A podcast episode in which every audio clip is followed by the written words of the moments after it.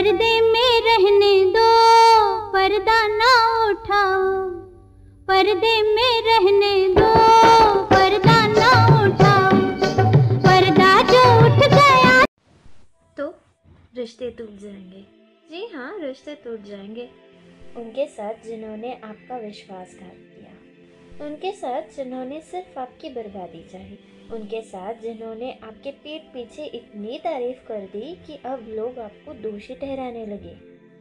उनके साथ जिन्होंने आपके बुरे वक्त में साथ नहीं दिया, उनके साथ जिन्होंने आपका पूरा इस्तेमाल करके आपका श्रेय ले लिया, उनके साथ जिन्होंने आपसे ऊपर किसी और इंसान को स्थान दे दिया मतलब प्रायोरिटी चेंज कर दी और उस इंसान के लिए जो उनके ज़िंदगी में कोई मायने नहीं रखता।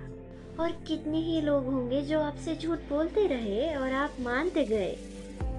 तब तक जब तक वो झूठ का पर्दा ना गिर गया हो। अब आप लोग बोलोगे, अरे सानवी, इन लोगों से तो रोज का पाला पड़ता है। तुम नया क्या बता रही हो? जी नहीं, मैंने तो सिर्फ़ आपको याद दिलाया कि ऐसे लोगों से हर रोज पाला पड़ने वाला है। तो फिर अच्छे लोगों को उस कैटेगरी में डालना क्यों?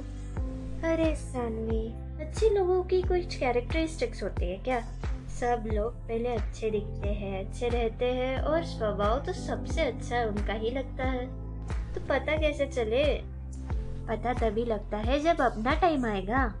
अपना टाइम मतलब बुरा वक्त अच्छा वक्त नहीं। जब आप किसी मुसीबत में होते हो या वही इंसान आपके लिए मुसीबत लाता है, तभी तो पर्दा गिरता है। और कुछ लोग ऐसे होते हैं जो फिर भी भरोसा कर लेते हैं। और फिर दुनिया।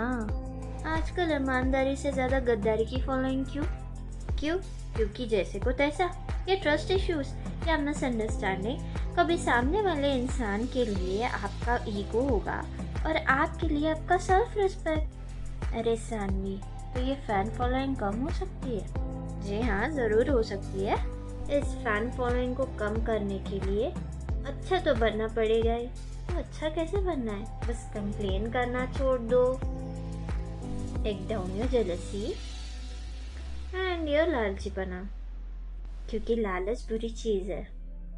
भगवान जी जब प्रॉब्लम देते हैं तो सबको एक इक्वल हिस्से में देते हैं। तुम अगर उसमें भी रोते बैठे कि भगवान जी ने पार्शलिटी कर दी तो हद ही हो गई भाई। चलो ये बात तो हो गई फ़ैन फॉलोइंग कम करने की।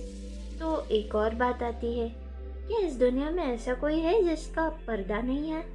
हाँ है, ज़रूर है। ऐसे तीन इंसान हैं जिनका कोई पर्दा नहीं होता। पहला, जो आपके भीतर है, आप। क्योंकि खुद को नाराज़ करना नॉट अ गुड चॉइस ना। और बाकी के दो इंसान, उन्होंने तो ही आपको बनाया है। आपके मम्मी पापा जिन्होंने कभी उनके और आपके बीच पर्दा नहीं डाला। और अगर आपने पर्दा बना लिया हो तो निकाल दो उसे, क्योंकि खूब लिखा है किसी ने। मिलने को तो हज़ार लोग मिल जाते हैं। मिलने को तो हज़ार लोग मिल जाते हैं, लेकिन हज़ारों की गलतियाँ माफ़ करने वाले माँ बाप दोबारा नहीं मिलते। ये थी सानवी की एक छोटी सी एडवाइस अगर आपको भी अपनी जन ज़िंदगी की एक्सपीरियंसेस शेयर करनी है तो ज़रूर कीजिए मेरे साथ, यानी अरे सानवी के साथ। For more episodes stay tune stay safe bye bye